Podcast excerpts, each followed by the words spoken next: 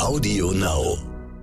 Es wurde noch nie in der Geschichte in dem Maße tatsächlich die Ressource, das Gut, was wir haben, an Unterkünften, an Häusern, an Wohnungen, an Zimmern, so aktiviert und so breit eingebunden in eine Notsituation. Und ich glaube, dass es eine Größenordnung erreicht hat, dass 150.000 Menschen gesagt haben, ja, ich bin bereit, meine Haustür zu öffnen und einer fremden Person die Hand auszustrecken und zu sagen, du bist willkommen. Herzlich willkommen bei How to Hack, dem Podcast von Business Punk. Schön, dass ihr dabei seid und jetzt Ohren auf, denn bei uns verraten euch erfolgreiche Gründerinnen und Gründer, Macherinnen und Macher und Kreative, was sie in ihrem Job anders machen. Unsere Gäste erklären euch ihre persönlichen Tipps und Hacks fürs Arbeitsleben. Das Beste daran, hier wird nicht um den heißen Brei herumgeredet, sondern es gibt handfeste Learnings. Ich bin Jana, Fernsehredakteurin und Moderatorin und ich freue mich riesig, Gastgeberin dieses Podcasts zu sein.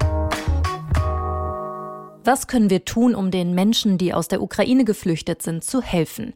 Diese Frage stellen sich viele von uns seit Wochen. Und dann gibt es so Menschen wie Lukas Kunert, die stellen sich diese Frage nicht nur, sondern sie versuchen auch eine Antwort darauf zu geben. Seine war Ende Februar die Plattform Unterkunft Ukraine. Hier können sich sowohl Ukrainerinnen und Ukrainer melden, die eine Unterkunft suchen, als auch Gastgeberinnen und Gastgeber, die genau diese anbieten können. Dann wird versucht, beide Parteien zusammenzubringen. Und die Nachfrage auf beiden Seiten ist enorm. Die Plattform ist ein Sinnbild für die riesige Welle der Solidarität, die Deutschland erfasst hat. Dabei ist Lukas eigentlich Geschäftsführer von Elinor, einer Solidarplattform, die zum Beispiel Gruppenkonten für Umweltgruppen und Schulklassen anbietet. Mit der Plattform Unterkunft Ukraine zeigt er, wie man mit Hilfe von digitalen Möglichkeiten, Unternehmergeist und Mut innerhalb kürzester Zeit einen echten Unterschied machen kann.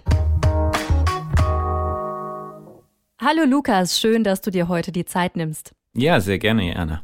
Zeit, das ist ja etwas, was bei dir ja gerade im Moment, aber auch die letzten Wochen Mangelware war, oder? Auf jeden Fall. Aber mittlerweile fangen an, die Prozesse so zu laufen, dass es durchaus auch immer wieder Momente gibt, wo ich mich auch der Öffentlichkeit widmen kann und für das Projekt nach außen sprechen darf. Und um welches Projekt es geht, darüber reden wir jetzt. Ich gucke jetzt in diesem Moment auf eure Seite Unterkunft Ukraine und sehe dort, rund 162.000 Gastgeber und Gastgeberinnen, die 369.000 Schlafmöglichkeiten anbieten.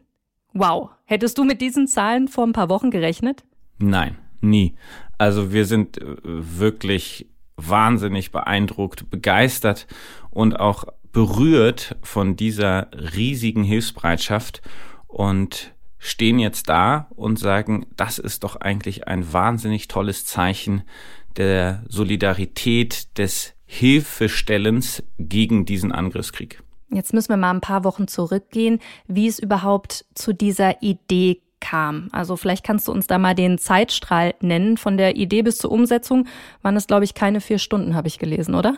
Ja, diese, diese Zahl ist tatsächlich ähm, ein bisschen umstritten, ob es jetzt vier Stunden oder zehn Stunden waren. Es war auf jeden Fall beeindruckend schnell und ich glaube, um das ein bisschen zu schildern, es war ja so, dass am Donnerstag des 24.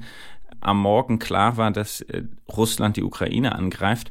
Und da ich persönlich auch sehr stark mit diesen beiden Ländern verbunden bin, meine Frau kommt aus Russland, wir haben uns in der Ukraine kennengelernt, waren wir natürlich erstmal schockiert. Und nachdem wir in den ersten Stunden uns um die Familie gekümmert haben, war dann irgendwie am Vormittag klar, was ist unser Beitrag, den man jetzt leisten kann. Und beim Mittagessen rief mein Mitgründungskollege von Elinor an und sagte, Lukas, es werden Menschen kommen, die Unterkunft brauchen. Und dann war irgendwie klar, ja, damit haben wir was zu tun, darum werden wir uns mitkümmern. Und dann habe ich das Elinor-Team angerufen und gesagt, liebe Leute, wir haben eine Idee, lass uns doch mal schauen, wie viele Menschen bereit wären, ihr privates Zuhause zu öffnen und Menschen willkommen zu heißen auf der ganz unmittelbar menschlichen Ebene und dafür eine strukturierte Form zu finden. Habt ihr Bock? Und die haben als Team gesagt, yo, ähm, wir haben das Privileg hier Sachen umdisponieren zu können in unserem Startup. Wir machen das. Und dann war tatsächlich am Abend desselben Tages unsere Webseite online, was schlicht eine kleine Datenbank war, wo man eintragen konnte, ich bin, ich wohne in und ich habe so und so viel Zimmer frei oder folgende Unterkunft. Und dann ist es tatsächlich viral gegangen. Anders kann man es, glaube ich, nicht ausdrücken. 24 Stunden später waren es, glaube ich, 300, am Abend des Freitags mehrere tausend und am Morgen des Samstags über 10.000. Ich muss auch sagen, dieses viral gegangen, mir wurde es auch überall angezeigt. Äh, Unterstützerinnen wie Verena Pauster haben es geteilt. Habt ihr das aktiv unterstützt oder sind die da selber draufgekommen und haben gesagt, ich muss das jetzt posten? Also das ist sehr, sehr unterschiedlich. Ähm, mit Verena hatte ich Kontakt gehabt vorher, aber mit einigen anderen war es einfach so gewesen, dass die das gesehen haben und gesagt haben, das ist das, was ich teilen möchte, das ist das, wo ich beitragen möchte oder wo ich mich auch selbst eingetragen habe und dass ich mich eingetragen habe, das kommuniziere ich nach außen.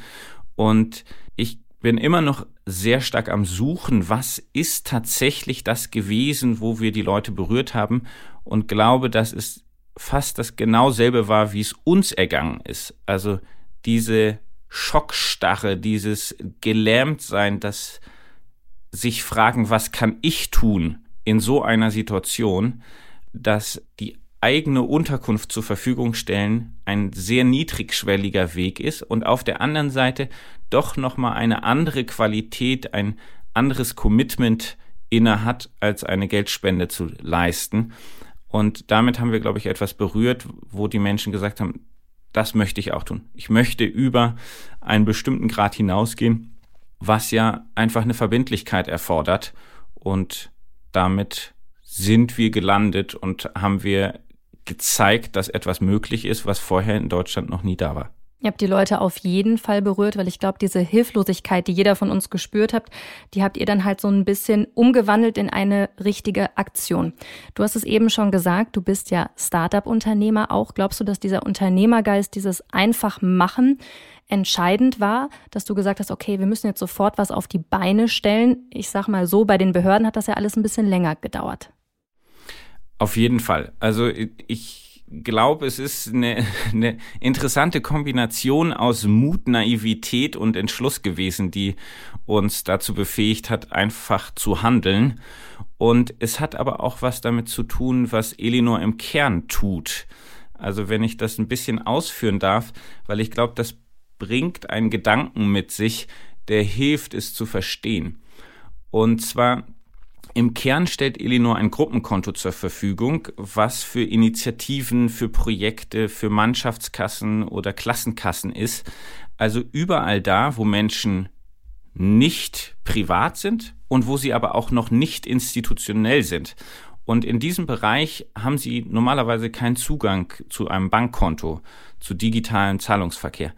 Und das wird vornehmlich genutzt von Klassenkassen oder Mannschaftskassen, aber auch von Initiativen, beispielsweise Fridays for Future oder anderen bürgerschaftlichen Initiativen oder Aktionen. Und damit sind wir immer sehr früh bei den Graswurzelbewegungen dabei, bei den ganz frühen Initiativen. Was kommt sozusagen gerade auf als, als Zeitgeistphänomen? Und das macht natürlich mit uns was, wenn wir ganz früh immer diese Projekte begleiten dürfen, die dann teilweise Vereine werden und, und, und, und uns dann auch, auch wieder verlassen, aber die in einer bestimmten frühen Organisationsform sind. Und so war es auch historisch bei Eleanor, dass wir beispielsweise 2019, ähm, wo die Bußgelderfrage bei Fridays for Future im Raum stand, einen Solidarfonds aufgesetzt haben, um sie da zu supporten.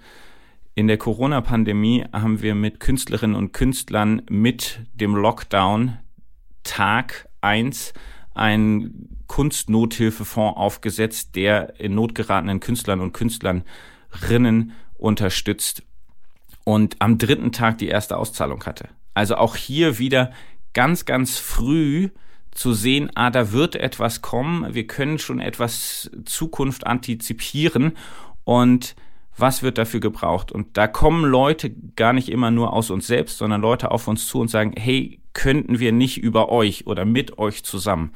Und in diesem Fall waren das dann doch eine Kombination von Eleanor internen Menschen, die beteiligt waren, aber auch ganz viele von externen.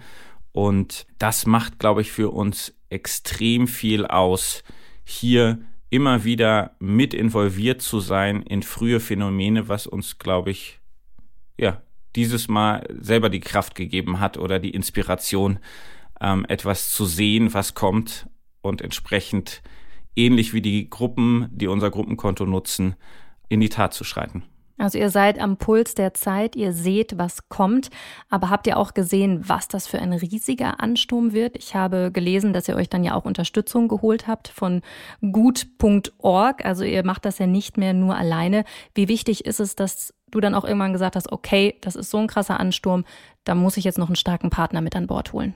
Also das ist, glaube ich, auch etwas, was wir von den Gruppen lernen, die Eleanor benutzen. Ähm, dass es bei ganz, ganz vielen nicht mehr darum geht, es alleine zu machen oder selber zu machen, sondern dass ganz oft das Thema an sich ins Zentrum rückt. Und was dem Thema dient, das, das tut man. Und hier war es tatsächlich so, dass schon am Freitag, als klar war, okay, wir gehen auf die mehreren tausend zu, klar war, hier wird es eine Allianz brauchen, hier wird es einen Zusammenschluss brauchen, der weit über eine Organisation hinausgeht. Und hier wird es auch alle eine Allianz brauchen, die es ermöglicht, dass alle mit andocken können. Und deswegen habe ich mich in meinem Netzwerk auf die Suche begeben nach einem Partner, der quasi gar nicht ein eigener Akteur ist, sondern ein Ermöglicher. Und da war unter anderem Project Together oder gut.org und dann habe ich Felix Oldenburg angerufen, der Vorstandssprecher von der gut.org. Die stehen unter anderem hinter Better Place, der größten Spendenplattform und ermöglichen damit. Und dann sagte er, ja, Lukas, ich bin dabei. Lass uns das zusammen machen. Und hat dann in einer Windeseile am Wochenende seine Kolleginnen und Kollegen begeistert, die sofort mit dabei waren. Und das war sehr berührend zu sehen, wie schnell dieses Commitment und sich verbunden fühlen der Idee an so viele übergegangen ist, um es dann in eine oder auf eine Basis zu stellen, dass es wirklich getragen ist. Und mittlerweile ist das ein Zusammenschluss von ganz, ganz vielen. Und das ist, was mir auch sehr wichtig ist, klar zu sehen, es gibt für mich auf jeden Fall in meiner Wahrnehmung ein neues Phänomen, und zwar, dass die üblichen Silos aus, hier ist eine Privatperson, da sind kleine NGOs, große NGOs, da sind die Unternehmen, da ist der Staat, diese Silos brechen in einer gewissen Form auf. Also bei uns sind Freiwillige, die mit telefonieren und Menschen anrufen, die auf der Flucht sind und Menschen anrufen, die einen zu Hause stellen, um die zusammenzubringen. Wir arbeiten mit vielen NGOs zusammen. Wir arbeiten mit kleinen Unternehmen, großen Unternehmen. Wir arbeiten mit dem Staat zusammen, sind jetzt offizieller Partner des BMI geworden und, und, und. Und das macht wahnsinnigen Spaß zu sehen, wie dynamisch und wie gut auch Sachen zusammengehen und wo es wieder im Zentrum steht, es geht um die Sache und wenn hier ein, ein Unternehmenspartner etwas besser kann, dann macht der das natürlich. Gar keine Frage. Es geht um die Sache. Und das könnte man auch auf andere Bereiche übertragen, wahrscheinlich auch in der Gründerszene. Es geht um die Sache. Und da gehören Eitelkeiten einfach nicht mit dazu. Die Behörden empfehlen euch ja mittlerweile auch. Und was mich interessieren würde, ist, was sind denn so die bewegendsten Geschichten, die du jetzt die vergangenen Wochen auch mitbekommen hast? Ja, ich war tatsächlich die ersten Wochen, war ich fast jeden Abend im Hauptbahnhof, wo ja in Berlin doch zentral ziemlich viel passiert ist. Da habe ich einmal unglaublich viele Geschichten gehört und mit den Menschen vor Ort direkt gesprochen. Und jetzt vorgestern habe ich mit einem Kollegen zusammengesessen, der bei uns mit in der Telefonie ist und der hatte sich die Herausforderung genommen, drei ältere Damen vier Katzen und einen Hund ein neues Zuhause zu organisieren. Und das hat mich sehr berührt, weil er sich selber einfach die Aufgabe genommen hat, weil er festgestellt hat, es ist oft gar nicht so einfach, gerade für ältere Damen ein, eine Unterkunft zu finden. Und dann hat er sich hinters Telefon geklemmt und gesagt, ich recherchiere vorher ein bisschen in unseren Unterkünften und hat tatsächlich eine Unterkunft gefunden, die er vielversprechend fand. Dann hat er dort angerufen und die hat einfach Ja gesagt. Und das, obwohl ähm, hier so viele Tiere mitkommen und die, die Leute nehmen natürlich das Liebste mit, was sie von zu Hause haben. Und die haben gesagt, ja, sind die Katzen in Stuben rein und halten die das denn aus, wenn sie den ganzen Tag in einem Haus sind? Und dann haben sie tatsächlich ihre Einliegerwohnung freigemacht und gesagt, diese Konstellation, diese drei Damen mit ihren fünf Haustieren ist bei uns herzlich willkommen. Und ich glaube, es hat nicht mal eine Viertelstunde gedauert, dann war diese Unterkunft organisiert. Und das berührt mich wahnsinnig zu sehen, was da einfach auf der ganz individuellen Geschichtsebene, auf der ganz individuellen menschlichen Ebene rüberkommt und welche Hilfsbereitschaft in jeder einzelnen Geschichte liegt. Das ist auf jeden Fall sehr schön zu sehen und gibt es ja wahrscheinlich auch mehrere Geschichten, die in die ähnliche Richtung gehen, ne? Ja, es gibt wahnsinnig viele Geschichten von solchen, auch gerade, weil es sind ja ganz viele Frauen und Kinder, die kommen auf der Ebene. Wir haben einen Partner beispielsweise Lift Ukraine, ähm, die Busse organisieren von der polnisch-ukrainischen Grenze nach Deutschland und die dann versuchen, in der Zeit, wo der Bus unterwegs ist, die Unterkünfte zu kontaktieren und die wissen, da ist eine Familie drinne, die haben drei Kinder, ähm, zwei Frauen, die zusammenreisen und die haben sich vorgenommen, wir versuchen nur Kinder in Familien unterzubringen, wo auch Kinder sind in einem ähnlichen Alter. Und die schaffen das tatsächlich gerade immer noch genau diesen Anspruch, den sie sich selbst gestellt haben, weil sie gesagt haben, das ist eine Grundvoraussetzung, um gut anzukommen, weil Kinder bauen viel, viel schneller Brücken und sind sofort in Interaktion, springen auf ein Trampolin, rennen im Garten rum. Und das ist wahnsinnig schön zu sehen und da auch die einzelnen Geschichten zu hören. Also Digitalisierung schön und gut hat euch geholfen am Anfang, aber am Ende habt ihr jetzt auch gemerkt, dass es dann doch auch die älteren Kommunikationstools auch bedarf, oder? Ja, für uns war es am Anfang tatsächlich etwas, wo wir dachten, man kann wirklich sehr, sehr viel digital auffangen und einbetten und glauben das auch immer noch, dass das geht. Aber wir haben stark die Erfahrung gemacht, dass sich in einem so dynamisch wandelnden Umfeld einige Komponenten einfach doch so sind, dass wir sie dezentralisieren müssen, dass wir auf die örtlichen Gegebenheiten eingehen müssen. Und deswegen war für uns klar, es macht total Sinn, zentral zu aktivieren, diese Ressource, diese, dieses Gut, dieses Gemeingut, was wir haben, was wir jetzt auch erst verstehen, was das eigentlich ist, zu aktivieren und dann dezentral Partnerinnen und Partnern vor Ort zur Verfügung zu stellen.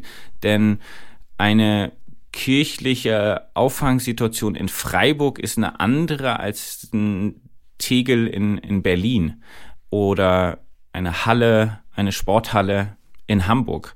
Und da wissen die Kolleginnen und Kollegen vor Ort viel, viel besser, was die regionalen spezifischen Unterschiede sind. Und da geht es für uns darum, tatsächlich durch unser Angebot denen etwas an die Hand zu geben, dass sie noch besser in ihren lokalen Gegebenheiten Unterkünfte organisieren können. Insgesamt 162.000 Gastgeberinnen und Gastgeber stehen ja bei euch auf der Seite.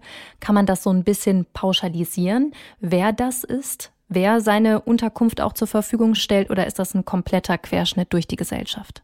Mm, es gibt natürlich einige Faktoren, die wir versucht haben auszuwerten es ist sehr, sehr schwierig, da Regelmäßigkeiten festzustellen. Es ist auf jeden Fall so, dass es eine wirklich breite Mittelschicht ist, die hier das Ganze schwerpunktmäßig mitträgt. Also es ist nicht die Studentenwohnung und das Sofa im Wohnzimmer, sondern das ist wirklich eher das Gästezimmer oder die Einliegerwohnung oder zusätzliche Zimmer, die einfach in der Wohnung da sind vielleicht auch verlassen von den eigenen Kindern, die ausgezogen sind. Und es ist, würde ich sagen, vor allem eine Gruppe von 30, 35 plus, ähm, die das, das Zentrum bildet. Was aber überhaupt gar nicht heißt, dass es nicht auch ganz viele Ältere gibt und ganz viele Jüngere. Aber das würde ich sagen, ist ein Kern. Dann sehen wir, dass es eine Großteil der Inserate tatsächlich von Frauen geleistet wird, was sehr, sehr spannend ist zu sehen. Das sind zwei Drittel der Unterkunft Angebote werden von Frauen geleistet und dass auf der anderen Seite auch Frauen sind und Kinder, die Unterkunft suchen. Und das finde ich sehr, sehr schön. Und das freut mich sehr zu sehen. Und auf was muss man sich als Gastgeber oder Gastgeberin dann einstellen, wenn dann ein ukrainischer Flüchtling, ukrainische Flüchtlinge, mehrere bei einem eingezogen sind? Also worauf muss man achten? Das sind ja auch ja, psychische Sachen, auf die man sich als Gastgeber einstellen muss, ne? Ja, auf jeden Fall. Und deswegen empfehle ich immer, und das ist, glaube ich, nichts, nichts Spezielles, das habe ich vor allem von Kolleginnen und Kollegen gehört, die sich da in dem Bereich viel besser auskennen als ich selbst, ist als allererstes sich selbst zu fragen, was traue ich mir wirklich zu?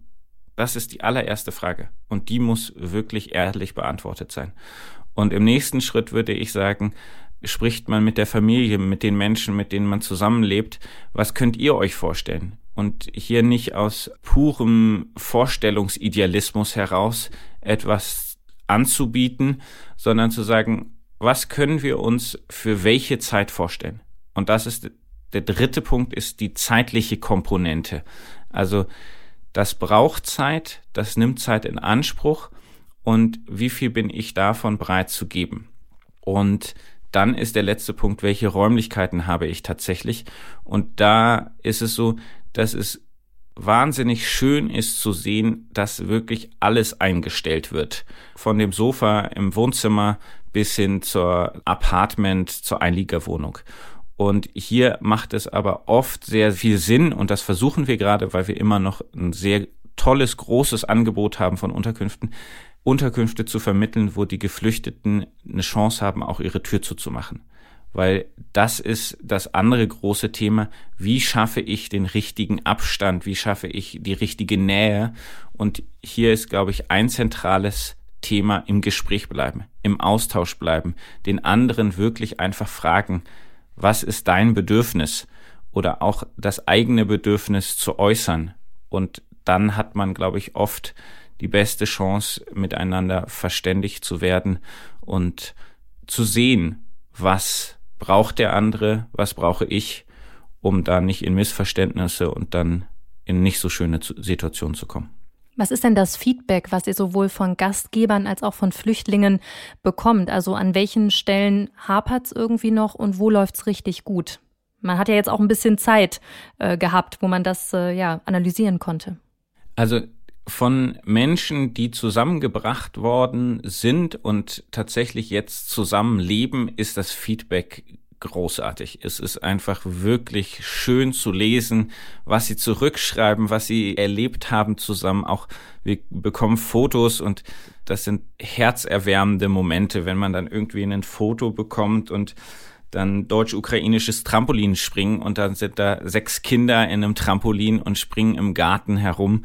Und darunter ist einfach ganz tolle Beschreibung, wie die ersten Tage verlaufen sind mit Grillen und was da auch entsteht an Beziehungen, die weit über diese eine Situation hinausgehen werden in meiner Erwartung. Und davon erhoffe ich mir sehr, sehr viel, was da auch an Möglichkeiten, an neuen Verbindungen entstehen. Und auf der anderen Seite, wo wir jetzt auch gerade dran sind, ist, dass sich immer mehr Menschen melden und uns fragen, wieso habt ihr euch noch nicht gemeldet? Ihr habt doch jetzt aktiviert und so und so viele Unterkünfte. Wieso habt ihr euch noch nicht gemeldet? Ich sehe doch die Bilder, dass so viele Menschen Unterkunft suchen. Ja, es gibt die Menschen, die keine Unterkunft finden. Und gleichzeitig geht es jetzt darum, Strukturen zu bauen.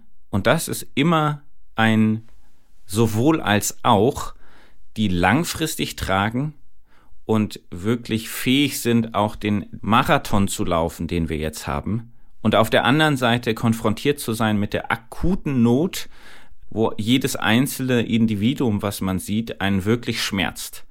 Und das gilt es immer wieder aufs Neue zu schauen, wo ist da der Weg von Unterkunft Ukraine und gleichzeitig gibt es immer mehr Sicherheitsanforderungen an uns und da den richtigen ja, Weg zu finden und nicht zu sagen, es ist jetzt der Kompromiss oder so oder so, sondern zu sagen, wir wollen akut helfen, das tun wir. Wir vermitteln täglich, ich glaube gestern waren es 565 Menschen, denen wir allein durch unser Callcenter, das heißt ohne unsere Partner, nur mit dem Callcenter, was wir selbst mit aufgebaut haben, ähm, eine Unterkunft organisiert haben. Und wie schaffen wir auf der anderen Seite durch Partner vor Ort eine Struktur, die auch nicht, wenn jetzt nochmal eine größere Anzahl an Menschen ankommt, sofort überfordert ist, sondern durch diese dezentrale, durch eine sehr stressresistente Struktur auf zukünftige Situationen sehr, sehr sensibel reagieren kann. Könnte man also sagen, dass es jetzt in diesem Moment ein Überangebot an Betten gibt? Ja, das kann man so sagen. Ich würde es lieber so ausdrücken, es gibt gerade ein tolles, großartiges, großes Angebot von Unterkünften und hier ist es nicht verkehrt, ein Überangebot zu haben, sondern hier ist es total wichtig, ein Überangebot zu haben und dieses auch weiter auszubauen, weil wir nicht wissen, was kommt wenn es sich zeigt, dass Polen sagt, die einen hervorragenden Job machen und da eine wahnsinnige Hilfsbereitschaft leisten. Wir müssen mehr Geflüchtete weiterleiten in westliche Länder. Dann wird bei uns nochmal sehr viel mehr Menschen ankommen. Wenn sich der Ukraine-Krieg anders oder noch dramatischer entwickelt, dann werden auch nochmal mehr Menschen kommen. Das heißt, hier ist es sehr, sehr wichtig, dieses in Anführungsstrichen Überangebot weiter auszubauen, um im Bedarfsfall diese Ressource abrufen zu können. Und wenn sie nicht gebraucht wird, ist es total toll, dass es sie gab und in keinster Weise falsch, sondern es ist ein Glück, dass es nicht gebraucht wurde, weil dann waren die Menschen nicht in der Situation, in der sie diese Unterkunft in Anspruch nehmen mussten. Da hoffen wir natürlich alle drauf. Aber ich finde, was man auch stark merkt, ist, dass so langsam eine gewisse Kriegsmüdigkeit eintritt. Also, dass die Menschen sich da an diese Situation irgendwie gewöhnen. Merkt ihr das auch auf der Plattform? Also flacht sich diese Hilfsbereitschaft ab? Also gerade in den ersten Tagen gingen ja die Angebote extrem exponentiell nach oben. Ist das immer noch so, dass sie so schnell wachsen oder hat es sich abgeflacht?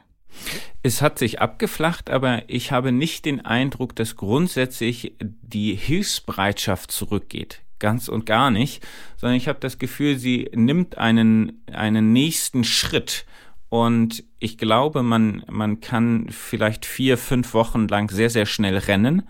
Aber dann ist es auch die Frage, welchen Rhythmus, welche Konstante ähm, brauche ich, um diese Geschwindigkeit oder auch mit welcher Geschwindigkeit arbeite ich, um das durchhalten zu können.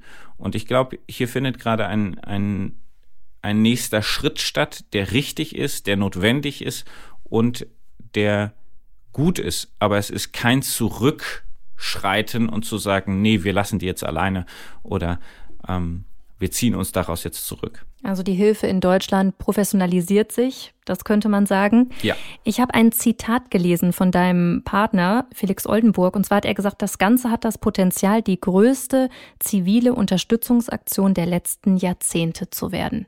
Was sagst du dazu? Ja, das kann tatsächlich passieren. Ich, ich, ich scheue mich davor immer ein bisschen, das so groß aufzuhängen. Aber es hat natürlich das Potenzial, weil es wurde noch nie in der Geschichte in dem Maße tatsächlich die Ressource, das Gut, was wir haben, an Unterkünften, an Häusern, an Wohnungen, an Zimmern, so aktiviert und so breit eingebunden in eine Notsituation. Und ich glaube, dass es eine Größenordnung erreicht hat, dass 150.000 Menschen gesagt haben, ja, ich bin bereit, meine Haustür zu öffnen und einer fremden Person die Hand auszuschrecken und zu sagen, du bist willkommen. Und das ist eine Geste, aber diese Geste hat eine Qualität in sich, die sehr viel mehr ist als nur ein Dach über dem Kopf. Das ist ein, ein Willkommen, ein ja, du bist ein Mensch, ich helfe dir und ich lasse dich in ein, in ein Inneres, in ein Innerstes von mir eintreten, in mein Zuhause und lasse dich teilhaben an dieser Geborgenheit. Und das ist mehr. Das ist der Rat, wo finde ich die Ärztin, den Arzt, den ich brauche? Wie funktioniert das mit der Anmeldung bei euch? Also es ist auch eine minimale Basisversorgung in ganz, ganz vielen anderen Bereichen als der nur des warmen Bettes. Findest du, dass wir Deutschen auch jetzt mal stolz auf uns sein können, dass wir in solchen Situationen zeigen, wie hilfsbereit und wie solidarisch wir sind? Oftmals sagt man ja, alle sind so egoistisch. Ist das ein schönes Zeichen für unsere Gesellschaft gerade? Ja, auf jeden Fall.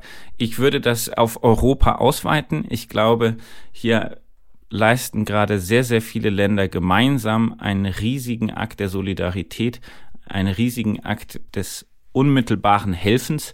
Und ich glaube, darin liegt eine große Chance, diese Dynamik zu behalten und uns auch daran zu erinnern, in anderen Situationen und zu sagen, nein, wir können auch anders. Wir können tatsächlich in bestimmten Momenten Kräfte aktivieren, die wir uns vielleicht alle gegenseitig in bestimmten anderen Situationen nicht zusprechen würden. Aber es gab Situationen wie Unterkunft Ukraine, da haben wir doch anders gehandelt. Wieso tun wir das nicht jetzt auch? Und wenn das das Bild bleibt, dann glaube ich, kann man darauf aufbauen, noch viel, viel größere und wirklich tolle Aktionen der Zivilgesellschaft in Zukunft aufbauen. Was macht denn auch diese Zeit mit dir als Unternehmer, Lukas? Also sie fordert mich extrem heraus. Ich merke, es ist sehr, sehr spannend für mich zu sehen, wie wenig ich auch an manchen Situationen gebraucht werde in meinem Unternehmen, in unserem Hauptgeschäft, zu sehen, ich muss zwangsweise loslassen und es funktioniert auch ohne mich. Es braucht mich an vielen Stellen gar nicht. Und das macht mich extrem stolz für Elinor und unsere Unternehmung. Und auf der anderen Seite, glaube ich, ist das Thema Unternehmertum für mich etwas, was sich neu definiert, wo ich auch merke, das, was ich ausgeführt hatte mit diesen Silos, die brechen auf, dass auch in meinem Kopf der, der Begriff des Unternehmertums sehr viel weiter wird.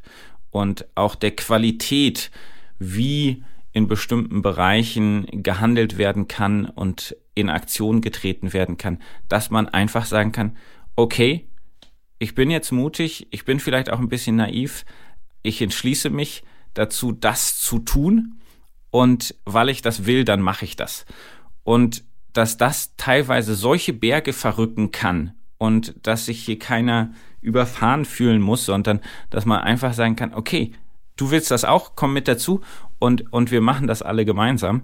Das hat für mich etwas, wo es gar nicht mehr um das klassische, ich habe meine GmbH und ähm, es geht mir darum, irgendwie damit Geld zu verdienen oder dieses oder jenes zu tun, sondern zu sagen, okay, hier steht was ganz anderes im, im Zentrum, aber die Art und Weise, da heranzugehen, die hat viele Parallelen, weil sie manchmal einfach einen Schritt braucht, ein Springen braucht, ein einfach machen braucht, um da voranzukommen und vielleicht auch mal das Tickchen und das notwendige Tickchen schneller zu sein als andere. Und hier geht's nicht ums schneller sein als die anderen, sondern darum, für die Sache schneller zu sein. Du machst auf jeden Fall gute Werbung fürs Unternehmertum gerade. Das kann ich dir auf jeden Fall sagen, Lukas.